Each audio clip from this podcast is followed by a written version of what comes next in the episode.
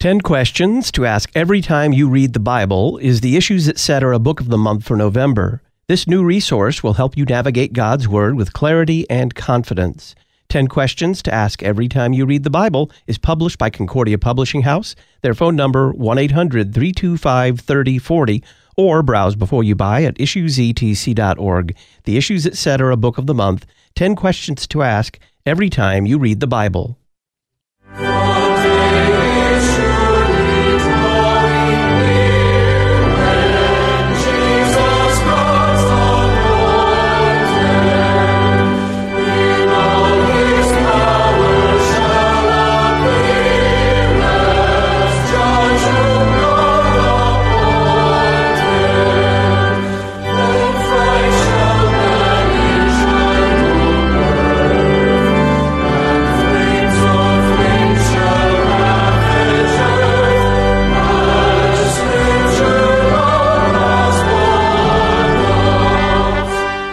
That's the hymn, The Day is Surely Drawing Near, drawn from very famous words of Jesus. While some were speaking of the temple, how it was adorned with noble stones and offerings, he said, As for these things that you see, the day will come when there will not be left one stone upon another that will not be thrown down. And Jesus goes on to predict a great number of calamities, both personal and national, Welcome back to Issues Etc., coming to you from the studios of Lutheran Public Radio in Collinsville, Illinois. I'm Todd Wilken.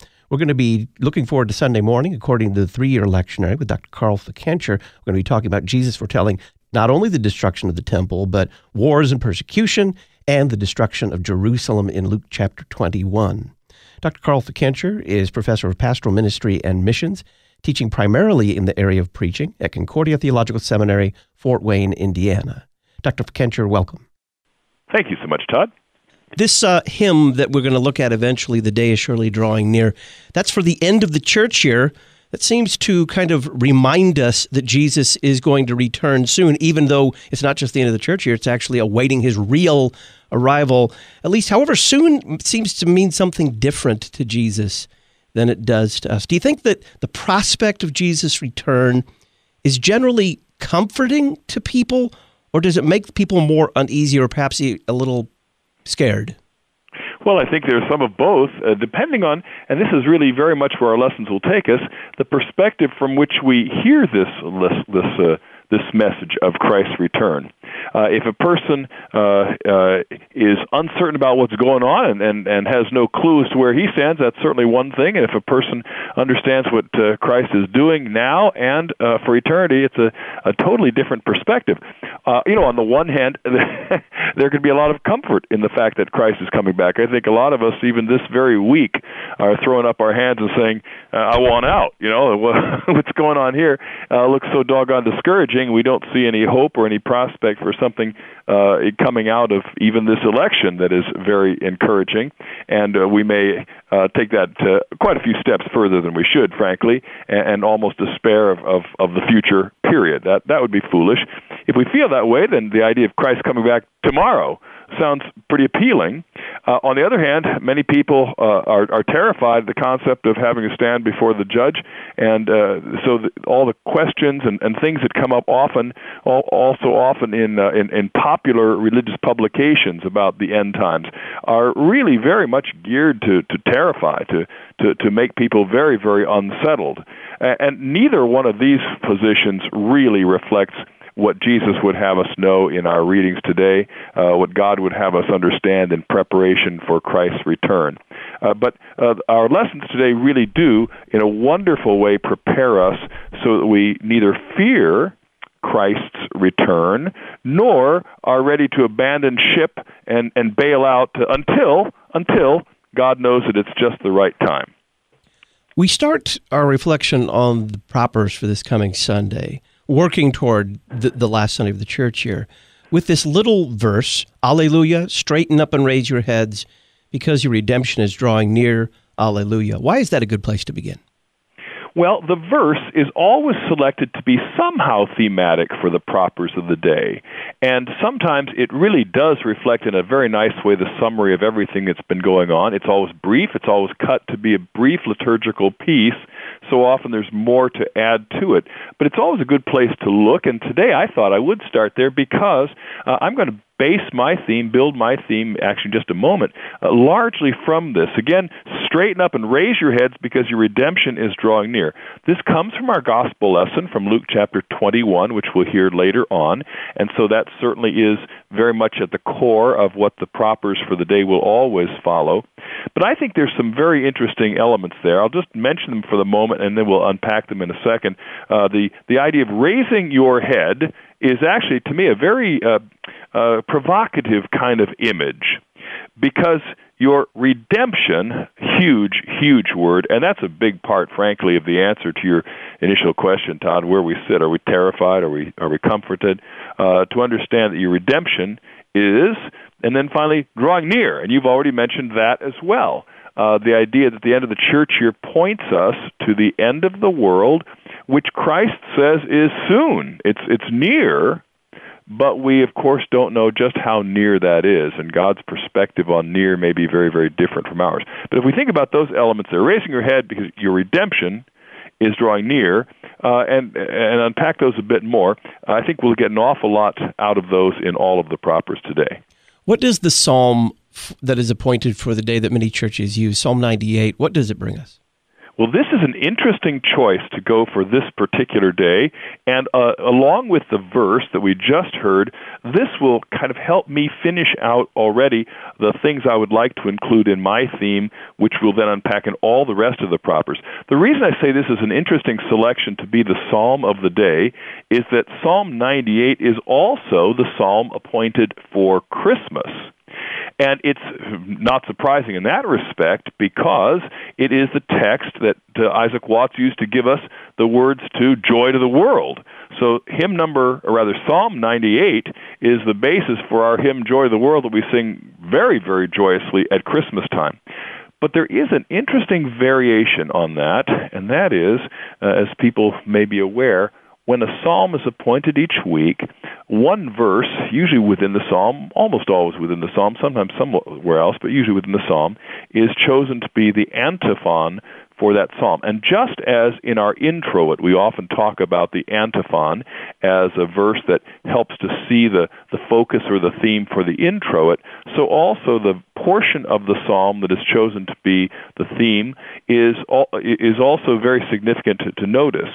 Um, in on Christmas, when Psalm 98 is used as the, the psalm for the day, verse 2 is the antiphon.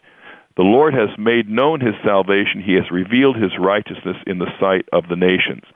But now, on this second to last Sunday of the church year, as we look forward to Christ's coming at the end of the world, a different portion of this Psalm 98 is chosen to be the antiphon. I'll read through the whole psalm, and then I'll, I'll tell you what the antiphon is this time. Oh, sing to the Lord a new song, for he has done marvelous things. His right hand and his holy arm have worked salvation for him.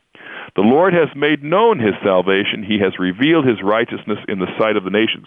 We can see the, the Christmas theme there. When Christ appears as a baby born in Bethlehem, God is revealing his righteousness in the sight of the nations for our salvation. He's made known his salvation. We go on. He has remembered his steadfast love and faithfulness to the house of Israel. All the ends of the earth have seen the salvation of our God. There's, there's Christmas and Christmas again. Make a joyful noise to the Lord, all the earth. Break forth into joyous song and sing praises. Joy to the world, we could sing. Joy to the world. Sing praises to the Lord with the lyre, with the lyre and the sound of melody, with trumpets and the sound of the horn. Make a joyful noise. There's that joy to the world again before the King, the Lord. Let the sea roar and all that fills it. Let the world and those who dwell in it. Let the rivers clap their hands. Let the hills sing for joy together before the Lord. And all of this gives us that, that, that, that, sense of how exciting it is when Christ comes. And certainly at Christmas time, when Christ comes in the flesh, it is that cause for celebration, for joy, for the, for the uh, singing, uh, for the melody, for clapping our hands together. Let the hills sing for joy together before the Lord. For, here's how it goes the rest of the way he comes to judge the earth. He will judge the world with righteousness and the peoples with equity. Now, that last portion is the antiphon chosen when Psalm 98 is used as the psalm for the second last Sunday of the church year, proper 28, that we're looking forward to this week. Again, he will judge the world with righteousness and the peoples with equity everything we've been hearing about God revealing His salvation, uh, remembering His steadfast love and faithfulness, inviting us to make a joyful noise to the Lord, joyous songs, singing praises, all those things fit so very, very well when we think of Christ's coming to earth at Christmas time, coming to be our Savior. But then when we get to the end of the psalm, and the psalmist says he will judge the world with righteousness and the peoples with equity, all of a sudden that word, word judge is not nearly as exciting to us most of the time. We don't uh, quite get the thrill out of that that we hear about him revealing his salvation and his steadfast love and faithfulness. Uh, but it's significant, very significant, really, when the psalm was appointed for this end of the church year time rather than at Christmas time, we would emphasize judging. Uh, when Christ comes at the end of the world, the last day, this thing that we're looking forward to as we get down to the last Sundays of the church year, we know he's going to come as judge. And that, of course, Todd, is where that question comes up. Is this going to be frightening or is this going to be comforting? The one crucial clue that the psalmist gives us here is that he says he will judge the world with righteousness. And that then, Todd, uh, together with the verse that we heard a second ago, gives me the basis for our theme that we'll unpack the rest of the way as we look at the other propers. Here, here already today is my theme. I'll give it right up front here. My theme for these these propers this week is raise your heads, because the righteous judgment of your redemption is near. Recognize some elements that I picked up there from the verse. Raise your heads and we've added then from the psalm, because the righteous judgment, and now from the verse again, of your redemption is near. Uh, let's talk about that for just a second. Uh, first of all, that element that we referred to from the verse, raise your heads. As I said before, I think that's, that's very provocative. Uh, the idea of raising our heads is a way of saying, be on the alert, be looking up, uh, see what's going on around you, anticipate what's coming. Don't be indifferent, don't be idle, don't be dragging your feet and looking down. I actually think about uh, how when you're driving down the road sometimes out in the country, you look to your left or to your right and you'll see cows out there grazing the fields, and all of their heads are down. All their heads are down grazing. It's all, all it's uh, unless the cow is actually moving, his head is never up. It's always down eating grass. And and it occurs to me as I see that that that cows have probably acquired through through a centuries and centuries of domestication uh, a feeling of security. Of course, they don't know the end is coming in a in a, a big bad way for most of them, but at least throughout the time of their lives, they don't have to be looking out for predators. They're they're there somewhere where somebody's taking good care of them, and all they have to do is eat. Their their heads are down. They're not paying much attention. Uh, they're not really uh, being very productive, and they're certainly not doing anything that uh, that looks beyond their immediate circumstance of wanting to to eat some grass. You go driving along, and every now and then you see a deer, and you see those deer always have their heads up. They're always looking. They're always on the alert. This is really very much what our verse which comes, of course, from uh, Jesus' words in Luke 21, is all about. Uh, Jesus wants us not to be grazing with our heads down as if nothing is going on around us of any import. He wants us to be alert for what's going on around us. And this is, of course, very much the way we human beings do as well.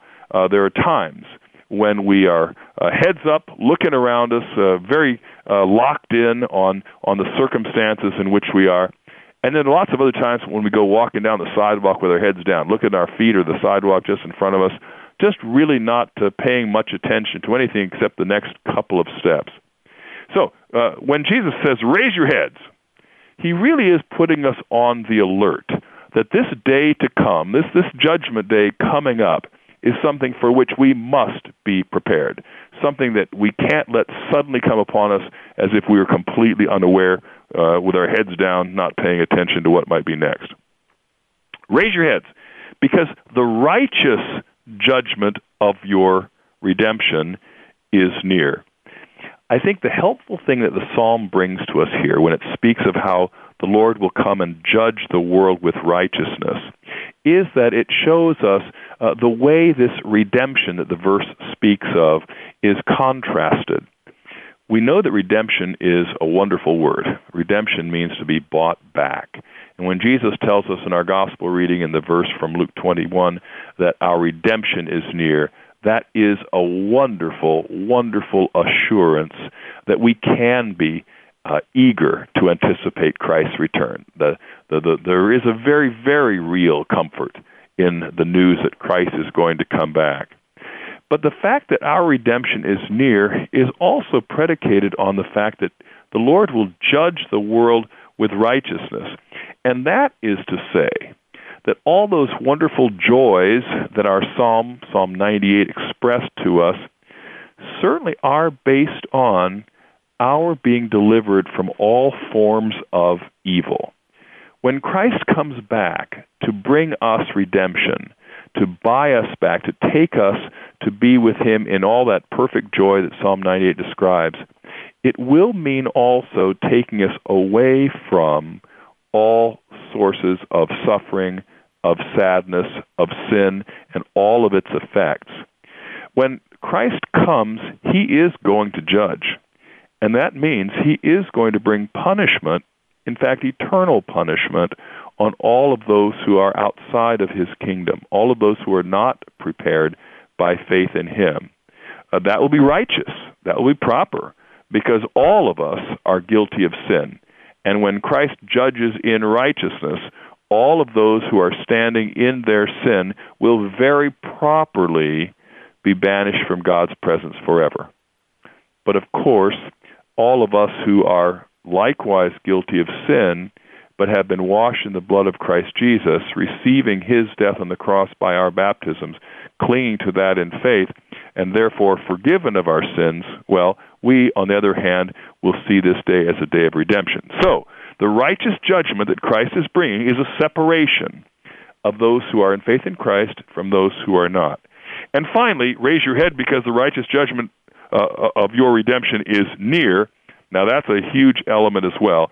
When we're told that this is near, it means it will happen. There will be a vindication for God's people, e- even if it sometimes seems not as soon as we would like, and even if in the meantime there seems to be suffering that seems to belie God's care ultimately in the meantime. Dr. Carl Fickenscher is our guest. We are looking forward to Sunday morning, the second last Sunday of the church year. When we come back, we will look at the introit. That is the first thing that people will hear as they enter church on Sunday morning. Then we'll move on to the other readings, culminating there with the gospel reading from Luke 21, Jesus foretelling the destruction of the Jerusalem temple, of wars, of persecution, and ultimately of his return. We're looking forward to Sunday morning on this Monday afternoon, November the 7th. Dr. Carl Fickenscher is our guest. Just a reminder, an hour or two of issues, etc. It's open lines. Your answer to the question, who are you going to vote for in the presidential election and why?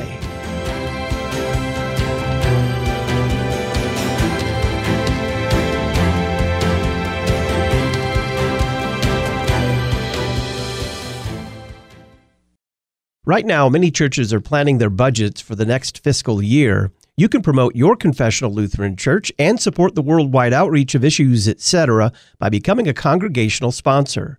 When your church pledges $1,000, we'll publicize your congregation on the podcast, at our website, and in the Issues Etc. journal. Learn more on the support donate page at issuesetc.org. Don't miss your congregation's budget deadline. Become an Issues Etc. congregational sponsor. I'm Chaplain Sean Daenzer, Director of Worship for the Lutheran Church Missouri Synod. Congregations work hard to keep the Word of Christ dwelling richly in His disciples now and into eternal life. We work to help and support that effort. Learn more at lcms.org/worship. You'll find resources on the church year, Bible studies on the hymns of the day, audio helps for learning to sing our services, and look for worship planning resources to find the latest from LCMS worship. That's lcms.org/worship. May the word of Christ dwell richly in you. Casting Christ's net on the internet. You're listening to Issues Etc. Is your child struggling at school? Are you thinking about homeschooling? Would you like help knowing what to teach and how to teach it? The Simply Classical curriculum from Memoria Press provides an enriching, step by step classical Christian education for students who have autism, learning or behavioral difficulties, ADHD, and more.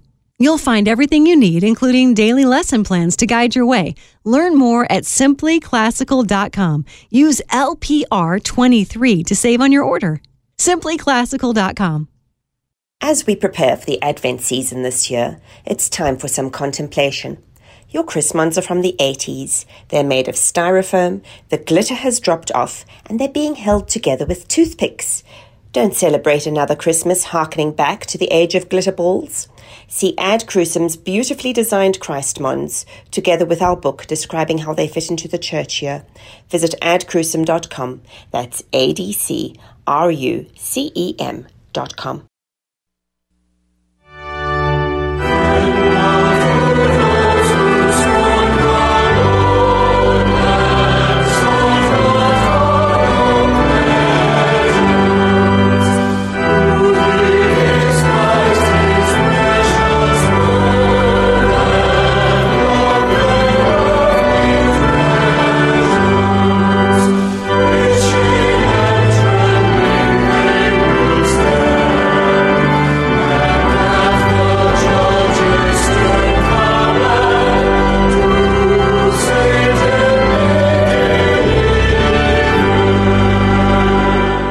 stanza four of the hymn of the day for this coming Sunday, echoing the return of Christ, as does the rest of the propers. The day is surely drawing near. Dr. Carl Fickenscher is our guest as we look forward to Sunday morning, according to the three year lectionary. Dr. Fickenscher, let's look then at the introit, which is mostly Psalm 121 and a little bit of Luke 21.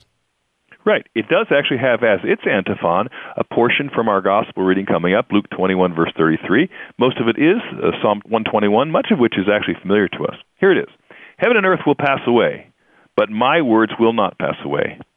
I lift up my eyes to the hills. From where does my help come? My help comes from the Lord, who made heaven and earth. The Lord is your keeper, the Lord is your shade on your right hand. The Lord will keep you from all evil, He will keep your life. The Lord will keep your going out and your coming in from this time forth and forevermore. Glory be to the Father, and to the Son, and to the Holy Spirit. This, as you said, is the first proper that we'll hear actually in the service, and right away it does alert us to the fact that we are at the end of the church year. Heaven and earth will pass away. There's a reminder, certainly for us, that we're coming to, coming near to the end of this world. Uh, we don't know when that will be. It might be centuries away. It could be before this show is over. It could be before we get to this coming Sunday morning. But that time certainly will come. Heaven and earth will pass away. There will be a last day. But then Jesus says, My words will not pass away. This is the wonderful comfort that we do indeed have as we look forward to the end of the world at this end of the church year.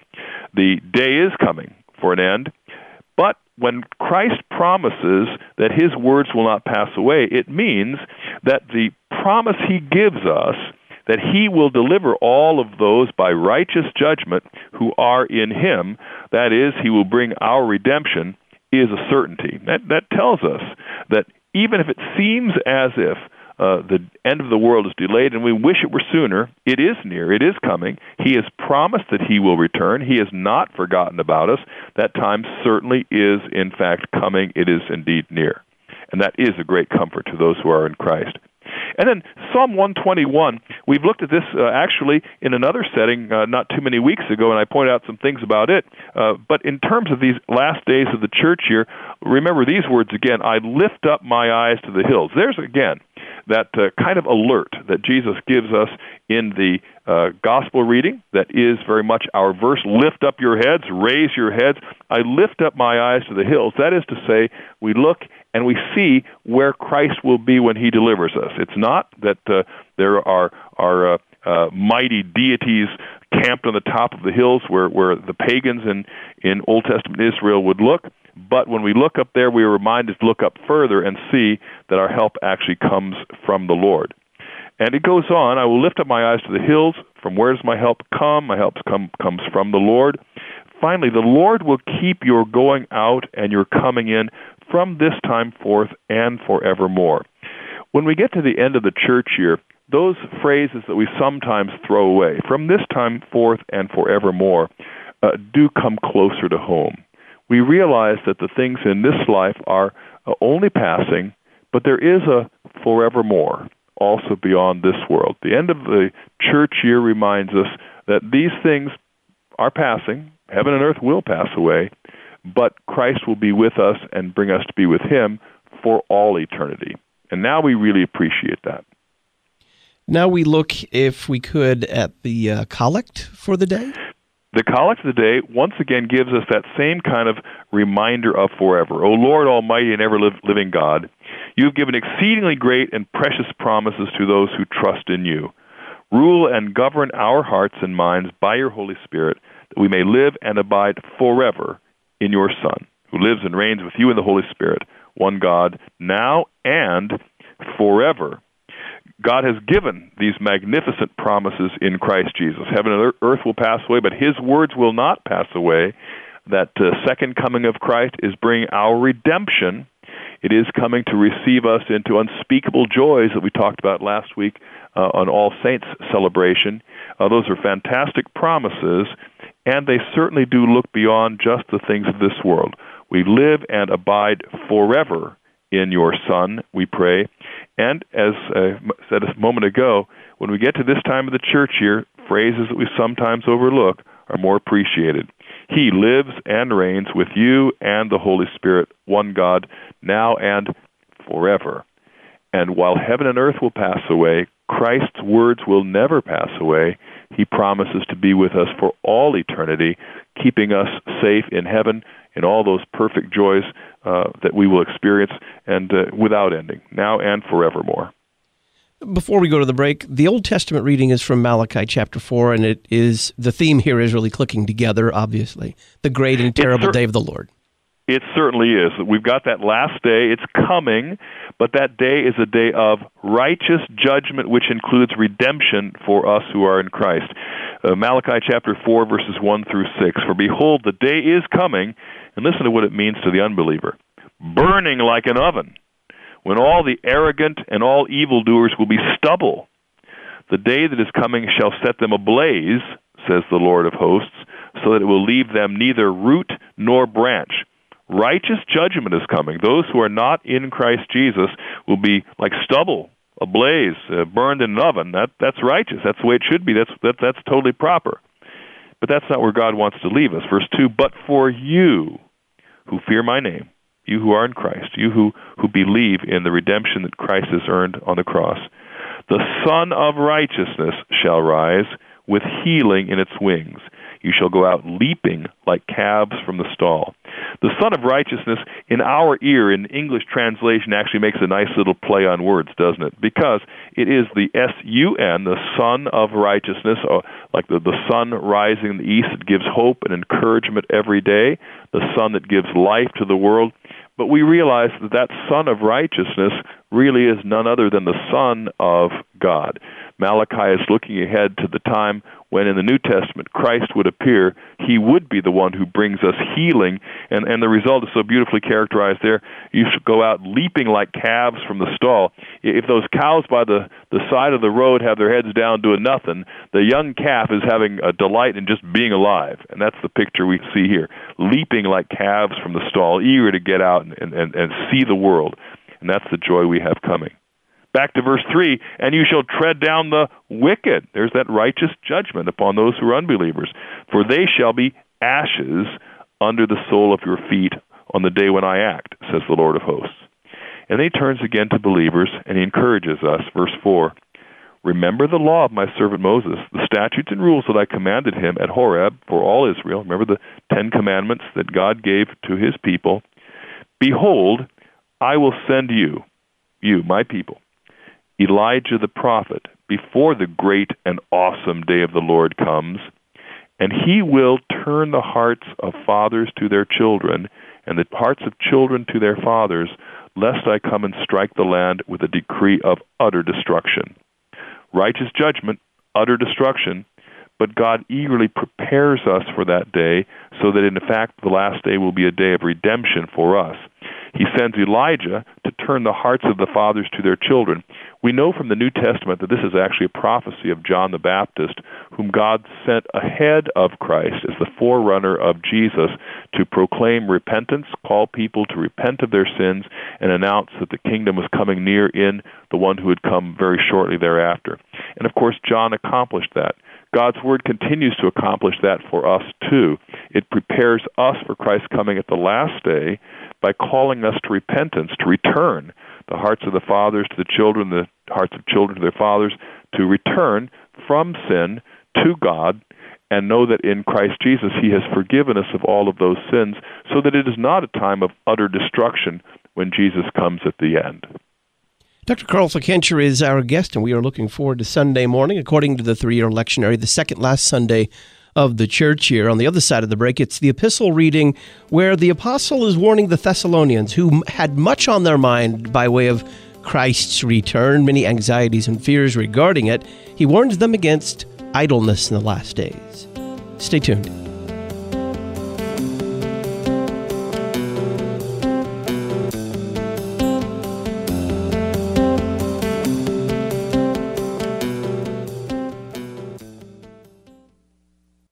The church's music from the second century. Shepherd of tender youth, guiding in love and. The sixth century.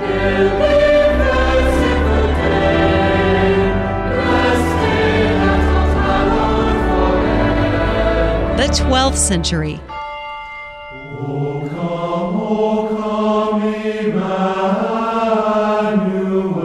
The sixteenth century.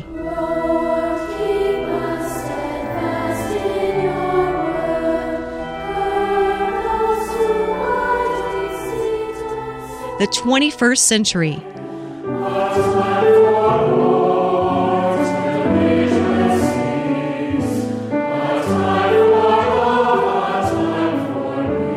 The best of the church's music from the past 2,000 years. LutheranPublicRadio.org. St. Jakobi Lutheran Church in Shawano, Wisconsin has a special guest each and every week. It isn't you, but it is Jesus Christ. He is a guest, and He is also the one who comes to serve you with His preached word and His broken body and shed blood. You are invited to be served by Jesus on Saturday evening at 6:30 and Sunday morning at 9 a.m. Visit www.stjakobi.org for more information. What is eternal life? How do you understand it? How do you imagine it? We're full of all sorts of ideas of what eternal life might be like. And yet, the scriptures are clear. Eternal life centers on Christ and Him crucified for the sins of the world. The November issue of the Lutheran Witness explains some of these misconceptions about eternal life and what the scriptures say. So, to learn more, pick up your copy of the November issue of the Lutheran Witness. Visit witness.lcms.org to learn more. The Lutheran Witness, teaching you to interpret the world from a Lutheran perspective. The radio voice of the Lutheran faith for the 21st century. You're listening to Issues, etc. Come and, and experience firsthand by sitting down in classes and actually hearing professors coming to chapel, which is always the high point of the day, to hear the Word of God and to lift our voices in song. Issues, etc. regular guest Dr. Paul Grimm on why you should consider visiting Concordia Theological Seminary in Fort Wayne, Indiana. Spend time talking to professors. I mean, there's not a professor here who will not be willing to, to take time, whether it's after chapel during the coffee hour or just to come into one's study and, and sit down and talk for a while, to answer questions, to you know help them to get a sense of a, you know, do they want to be a pastor or a deaconess? And then B, is this the right place? And well, maybe C would be the question: Is now the right time for them to make that decision? If you've contemplated the vocation of pastor or deaconess, contact Concordia Theological Seminary, Fort Wayne, Indiana, 1 800 481 2155, 800 481 2155, or send an email to admission at ctsfw.edu.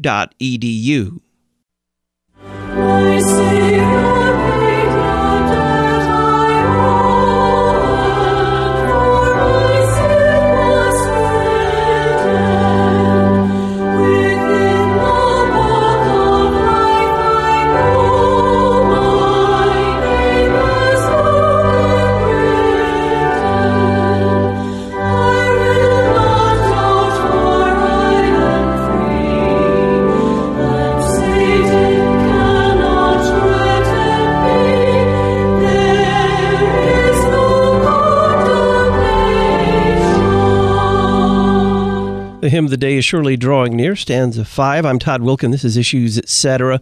We're looking forward to Sunday morning, according to the three year lectionary with Dr. Carl Fickenscher of Concordia Theological Seminary in Fort Wayne, Indiana.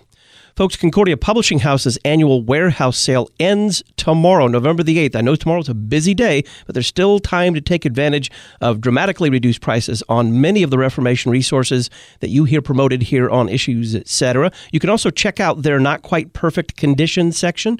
Just go to the CPH warehouse sale logo at our website issuesetc.org. Concordia Publishing House's annual warehouse sale online and in store at 3558 South Jefferson in St. Louis. Dr. Fickenscher, take us into this reading from 2 Thessalonians 3. Second Thessalonians 3, verses 1 through 5, and in uh, some settings those will be read, and then all of our churches will be reading verses 6 through 13. Second Thessalonians, as you said, Todd, is a significant eschatological book. That is to say, it is a book that focuses in a very large way on the end times it, it's an answer in some ways to First Thessalonians being misunderstood by those Christians in Thessalonica who misunderstood Paul's first letter to think that Christ perhaps had already come and that they might have missed out on that second coming of Christ. So he addresses a number of elements that look ahead. Interestingly, this portion, the first 13 verses of chapter 3, don't seem to be as focused on the end times as we might think. I think, though, though there's a very significant connection, uh, particularly to the theme we've expressed. Here you go. Finally, brothers, pray for us that the word of the Lord may speed ahead and be honored, as it has happened among you, and that we may be delivered from wicked and evil men. For not all have faith. But the Lord is faithful. He will establish you and guard you against the evil one. And we have confidence in the Lord about you, that you are doing and will do the things that we command. May the Lord direct your hearts to the love of God and to the steadfastness of Christ. Now, continuing with verse 6. Now we command you, brothers, in the name of our Lord Jesus Christ, that you keep away from any brother who is walking in idleness and not in accord with the tradition that you received from us. For you yourselves know how you ought to imitate us, because we were not idle when we were with you, nor did we eat anyone's bread without paying for it, but with toil and labor we worked night and day, that we might not be a burden to any of you. It was not because we do not have that right, but to give you in ourselves an example to imitate. For even when we were with you, we would give this command to you If anyone is not willing to work, let him not eat. For we hear that some among you walk in idleness, not busy at work, but busybodies. Now, such persons we command and encourage in the Lord Jesus Christ to do their work quietly and to earn their own living. As for you, brothers, do not grow weary in doing good. Now, initially, verses 2 and 3, we have something that looks like it uh, points to the judgment we've expressed very uh, clearly. Uh, we uh, pray, he, Paul prays, that we may be delivered from wicked and evil men, for not all have faith, but the Lord is faithful. This we're certainly seeing in light of the uh, return of Christ at the end. Uh, we are going to be delivered from the wicked and evil. We've said that righteous judgment will come, which will separate believers from unbelievers. And we've said that the Lord is faithful, that is to say, the promise Christ is near will be fulfilled. When Jesus says that coming is near, it's his assurance that even if it seems that evil and wicked men have their way for a time, God has not forgotten about us. He is faithful. He is coming back whatever soon may be, may, may be not what we expect, but in fact, he's coming in a time that is exactly right. But then the last portion of the reading doesn't seem to have that same eschatological or end times kind of implication. Uh, it talks about uh, not being idle. It sounds just like a very practical thing. He says, when, when we were with you, we worked day and night. We weren't idle we worked diligently. But we do hear there's some among you who do walk in idleness. You're not busy at work, but you're being busybodies. You're just being in the way wherever you are. Uh, as for you, brothers, do not grow weary in doing good. It sounds like just a very straightforward, practical instruction to the church, just just to be about their business. Uh, but actually, that really is uh, a significant uh, alert for us when we look at our, our theme for these last days and this particular Sunday. Uh, to be about our business as, as, as nondescript and ordinary routine as that sounds is very much what Christ wants us to be in these last days. Remember our theme, raise your heads. Christ is telling us not to be cows with our heads down, but to be deer with our heads up, alert, looking around us all the time. To be idle, to be busybodies, is to be wrapped up in the things of this world, those, those very ordinary things that can be very consuming to us. It could be literally not going to a job, but mooching off the provision of others. But it also can be, idleness also can be simply going about ordinary things without an awareness of the important things being about our business doesn't just mean going to a job and earning a living. When we speak in those terms, we really are speaking about God's business. Uh, Christ had to be about God's business. Did you not know that I must be about my Father's business? And that is, of course, what each one of us is to be about as we wait for Christ to return. To have our heads up, have our heads looking left, right, forward, and especially upward, anticipating Christ's return, is to say we are to be active in living out our faith. St. Paul says they toiled and labored night and day. And that was not just a matter of earning a living so they didn't have to receive offerings from others to make, make ends meet.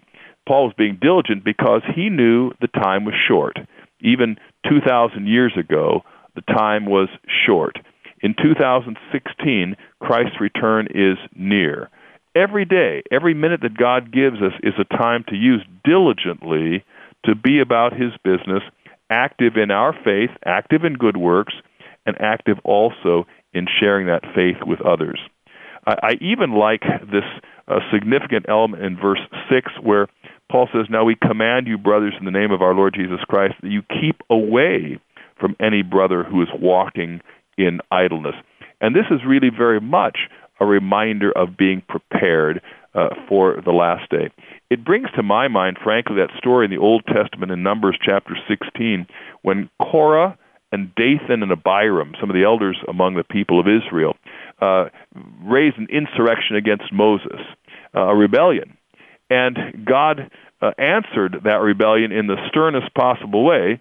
Uh, the word came down, get away from the tents of these men, from Korah, from Dathan and Abiram. And then, if anyone remembers, the ground opened up and swallowed the tents of those men, along with their families, their wives, their little ones, and all that they, they possessed. Get away from them. Don't be associated with them. And that's what Paul is reminding us when he says, keep away from any brother who is walking in idleness. It's not just a matter of, of uh, you know, following a bad example to be not as diligent in our work. What Paul really is alerting us to there is that as we wait for Christ's return, it is crucial that we not be caught up in the worldliness that would separate us from Christ. Be busy about God's business, uh, not uh, uh, being engaged in other things to the detriment of, of our alert. Dr. Carl Fickenscher is our guest on this Monday afternoon. We're looking forward to Sunday morning, according to the three year lectionary. We will be talking about the gospel reading that runs that Sunday and every Sunday. Luke chapter 21, Jesus foretelling the destruction of the temple. On the other side of the break, then in hour two of issues, etc., it's an entire hour of open lines for your answers to the question who are you going to vote for in the presidential election and why? That's hour two of issues, etc., in about 15 minutes.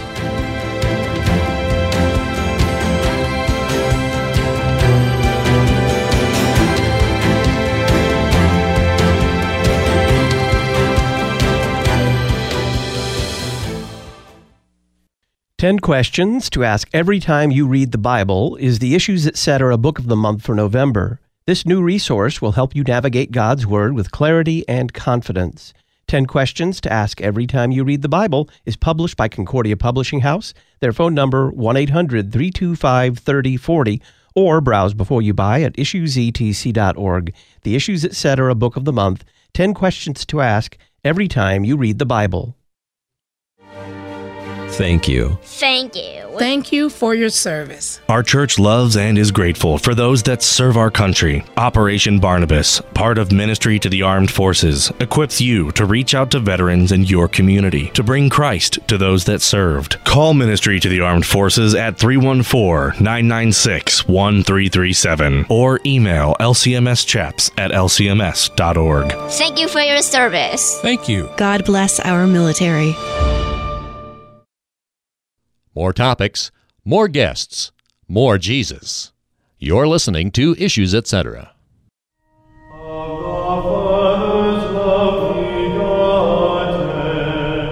Christological. My friends, Jesus comes only for sinners.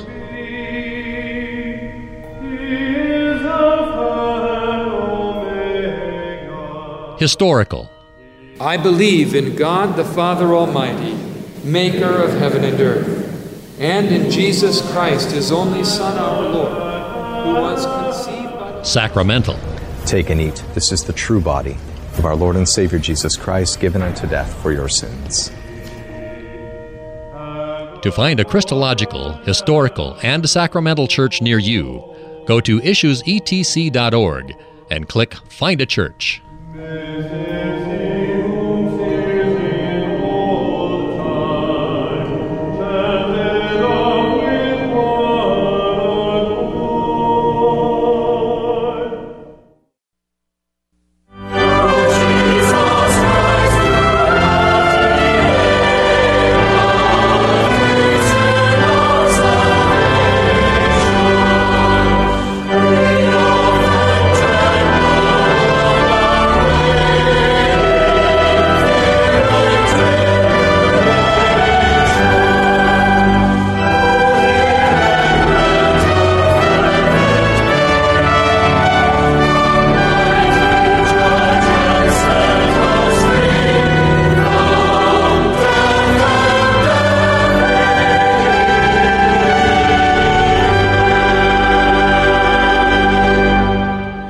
That is the final stanza of the hymn of the day. The day is surely drawing near. We're looking forward to that day, Sunday morning.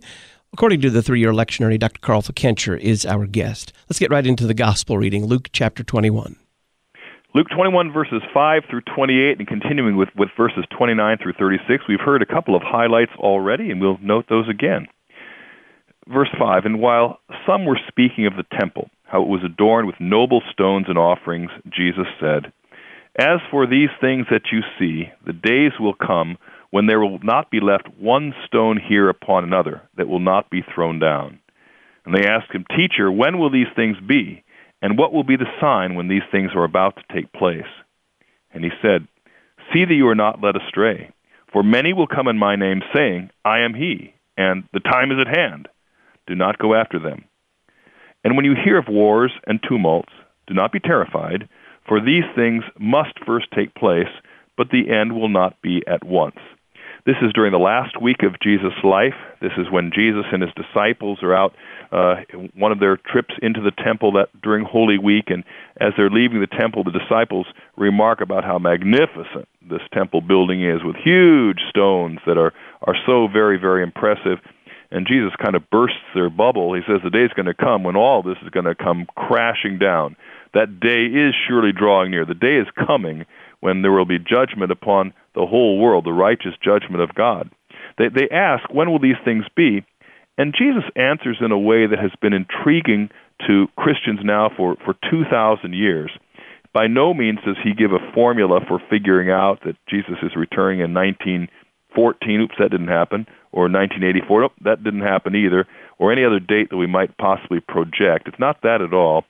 But Jesus does give us these words of alert for the very purpose we've been talking about in our theme to remind us that judgment is near, but to enable us to be prepared so that it comes as a day of redemption, not a day of terror. There are going to be people who come trying to lead us astray. Don't go after them. And Jesus says, Don't be terrified. Do not be terrified. The things that I'm talking about now are going to happen. They must take place, but the end will not be at once. It will come in God's perfect time. And then he gives that list of, of those signs that we talk about so much nation rising against nation, kingdom against kingdom, earthquakes, famines, pestilences, terrors, great signs in the heavens. He says there will be persecution, that we will be arrested, that Christians will be dragged into court, uh, betrayed by family members, some of them put to death. And then he gives these wonderful words in verse 18. But not a hair of your head will perish. By your endurance, you will gain your lives. And he goes on, but when you see Jerusalem surrounded by armies, then know that its desolation has come near. All these things that Jesus has been promising are going to happen, and they will not fail. Skipping down then to verse 25, Jesus says there will be signs in sun and moon and stars, and on the earth distress of nations in perplexity because of the roaring of the sea and the waves, people fainting with fear and with foreboding of what is coming on the world. For the powers of the heavens will be shaken. These are the kinds of things, Todd, that we talked about from the very beginning, the things that cause uh, people to be terrified when they thought, think about the last day. And then they will see the Son of Man coming in a cloud with power and great glory. Now that could above, above all be the moment of terror. We know from other places in Scripture, in 1 Thessalonians chapter 4, uh, in Revelation chapter 1, that when these days come, people in their sins will, will indeed be terrified. They will mourn because of their sins. Uh, it will be a terribly frightening experience. But Jesus says, now when these things begin to take place, here's our verse straighten up and raise your heads because your redemption is drawing near. Jesus speaks these words just a day or a couple of days before he dies on the cross. And Jesus knows that when he goes to the cross, the redemption of the entire world will be accomplished. The sins of the whole world will be paid for. All people will have been redeemed, bought back. And so, everything that goes on from that day, from the time of Christ's death on the cross and his resurrection, until he returns at the end, is always the anticipation of that redemption being fully revealed. That will happen on the last day when Christ comes back. Jesus says, raise your heads. Remember, that means let's not go about uh, lackadaisically, uh, uh, grazing like cattle, just letting things go on without our attention. In idleness, as St. Paul talks about, be alert, be ready, but be ready eagerly because it is redemption coming. And Jesus told him a parable look at the fig tree and all the trees. As soon as they come out in leaf, you see for yourselves and know that the summer is already near. So also, when you see these things taking place, you know that the kingdom of God is near. Truly I say to you, this generation will not pass away until all has taken place. And here is the antiphon to our intro again. Verse 33 Heaven and earth will pass away, but my words will not pass away. The fact of the matter is, as Jesus prepares us for his return, whenever that may be, it's near, it's going to be soon, but we don't know how soon soon will be. He wants us not to be afraid. He wants us to look forward, trusting in his words, even though we know that things we might cling to here, heaven and earth, will be shaken and ultimately destroyed. His promises to us are absolutely certain. In our baptisms, he declared to us that we were God's children. Every time we receive his body and blood in Holy Communion, we are again assured that we are forgiven of all of our sins and have eternal life. When the gospel is preached to us, when absolution is spoken to us, these are the words of Christ which absolutely positively will not pass away. Neither will pass away the word when Jesus says that he is coming back. There will be judgment. It'll be righteous judgment. It'll separate believers from unbelievers. Those who are not in Christ will indeed have reason to be terrified. But for those of us who are in Christ, those last days will indeed bring our redemption. Christ's return at that final judge judgment will ultimately be for us a day of pure joy. Not a hair of our heads will perish. By our endurance, Jesus says, we will gain our lives by remaining faithful to the end, not falling off into idleness and indifference toward God's word, but clinging to it faithfully. We look forward to Christ's return with real joy. Dr. Carl Fickenscher is professor of pastoral ministry and missions, teaching primarily in the area of preaching at Concordia Theological Seminary in Fort Wayne, Indiana. Dr. Fickenscher, thank you very much. Thank you so much, Todd. Next week on Issues Etc., we'll begin a series with Dr. Curtis Giese on the opponents of Jesus. We'll talk with Mark Hemingway about the left's miscarriage of facts on abortion, and we'll get a review of the movie Black Panther Wakanda Forever with Pastor Ted Giese. I'm Todd Wilken. Go to church on Sunday. Thanks for listening to Issues Etc.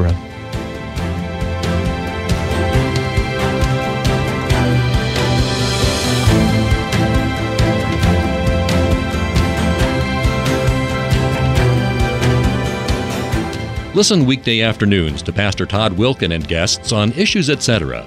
Issues Etc. is a listener supported program. Your financial support is vital for the continuation and expansion of this worldwide outreach. Our mailing address, Issues Etc., P.O. Box 83, Collinsville, Illinois 62234. Box 83, Collinsville, Illinois 62234. You can also donate at our website, issuesetc.org. Issues Etc. is a production of LPR, Lutheran Public Radio.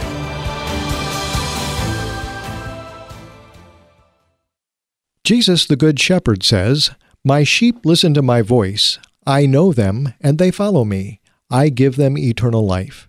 We invite you to join us as we listen to the voice of the Good Shepherd and follow him who gives us eternal life. Sunday worship services at 9 a.m., Sunday school and Bible class at 10:30. Good Shepherd Lutheran Church, Arnold, Missouri, on the web at goodshepherd.arnold.org. That's goodshepherd.arnold.org.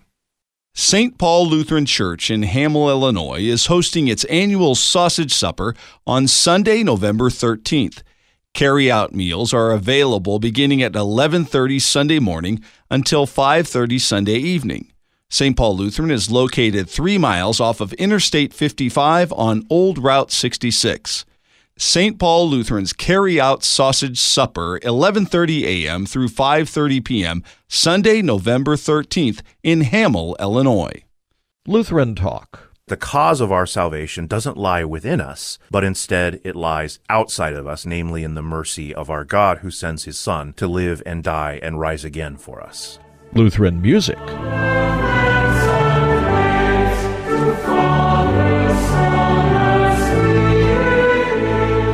Listen anytime, anywhere with the Lutheran Public Radio mobile app. Download for iPhone, Android, and Kindle at issuesetc.org.